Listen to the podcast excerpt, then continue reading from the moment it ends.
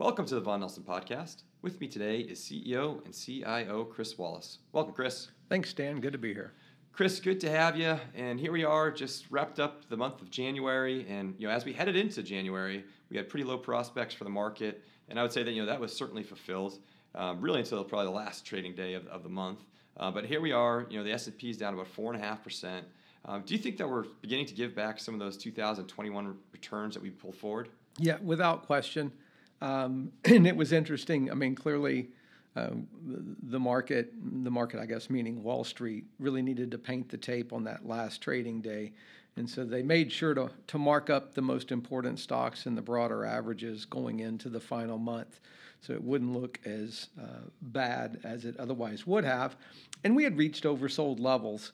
Um, and then, you know, you, you, get a little bounce the next two days, and then earnings come out, and we're starting to see divergences again. So um, you know, we're going to struggle again in this first half. I just think if, as long as the Fed is going to continue to pull liquidity away from the market, that's going to pressure asset prices.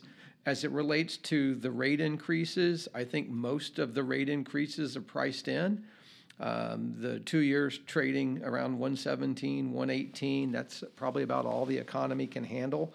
Um, and we're starting to see the curve between twos and tens flatten uh, and the implied range for the 10 year and the 30 year is also narrowing, and we're seeing the dollar breakout. So these are all classic signs of an economic slowdown, um, and I suspect the data is going to start to say as much. Right. Uh, speaking of slowdown, so I had actually uh, flipped through New York Times this week. I saw a Gallup poll. Um, that poll had said the share of Americans that are rating the U.S. economy as either excellent or good is at a lowly 18 percent. Um, really, they, they had pointed to a couple of different things. You know, a lot of negative media focused on inflation, um, difficulty with childcare, public transportation concerns. We've got shipping delays. Uh, maybe most importantly, the, the kind of the COVID overhang. Um, so, do you think that the you know the economic environment is as bad as that, that poll indicates? Yes, is the short answer.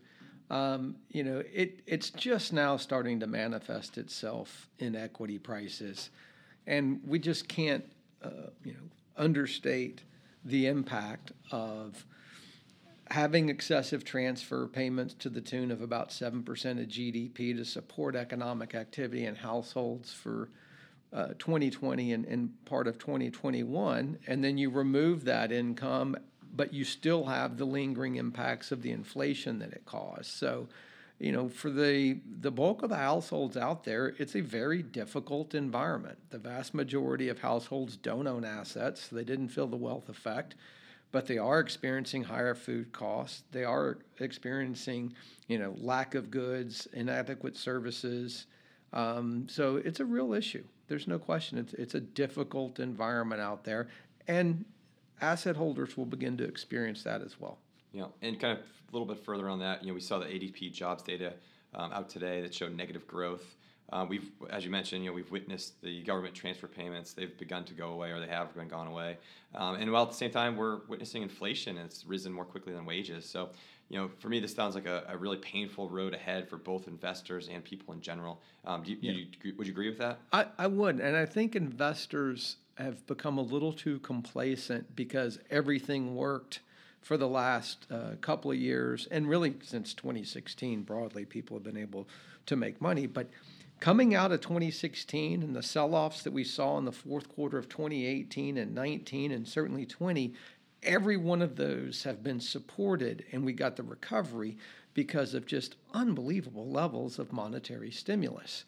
And unfortunately, because of uh, the impact of COVID and some policy choices we've made along the way, we now have an environment that becomes uh, pro inflationary with excess monetary stimulus.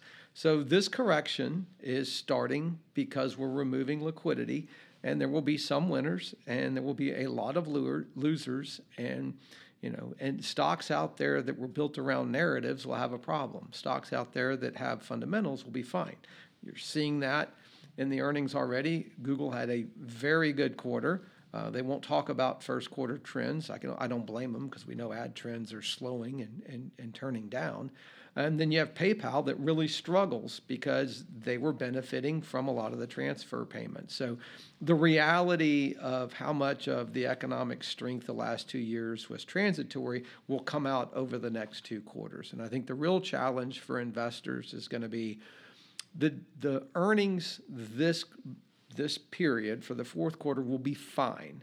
Outlooks will be somewhat muted but then we're going to get worsening data. I know the White House came out this week and said expect a bad jobs report because of Omicron. Uh, you know that it's not just because of Omicron. Yeah, it'll have an influence, but it has a lot more to do with a 1.3 trillion dollar fiscal cliff, money coming out of the economy that was otherwise there in 2021 which represents about 4% of GDP, which if we had a 4% GDP contraction, that would be, you know, a very significant recession, borderline depression.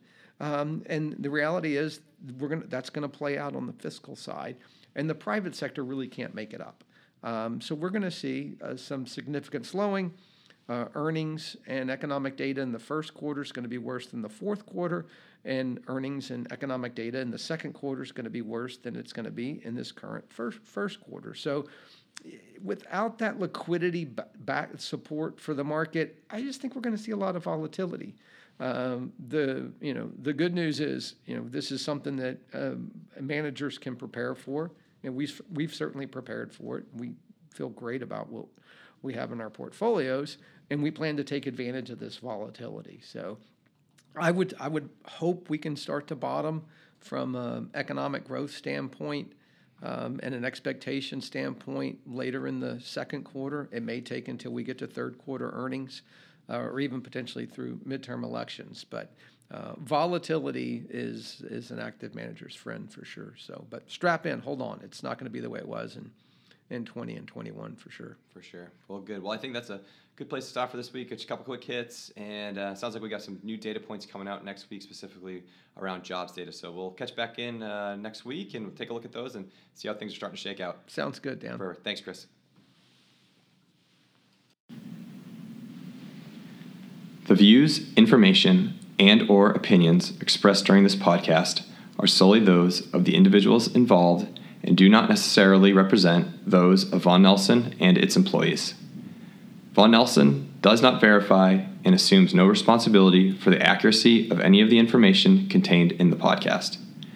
The primary purpose of the information, opinions, and thoughts presented in this podcast is to educate and inform. This podcast, or any podcast in the series, does not constitute professional investment advice or services and any reliance on the information provided is done at your own risk. Past performance is not an indication of future performance. By accessing this podcast, you acknowledge that the entire contents of this podcast are the property of Vaughan Nelson and, or used by Vaughan Nelson with permission and are protected under U.S. copyright and trademark laws.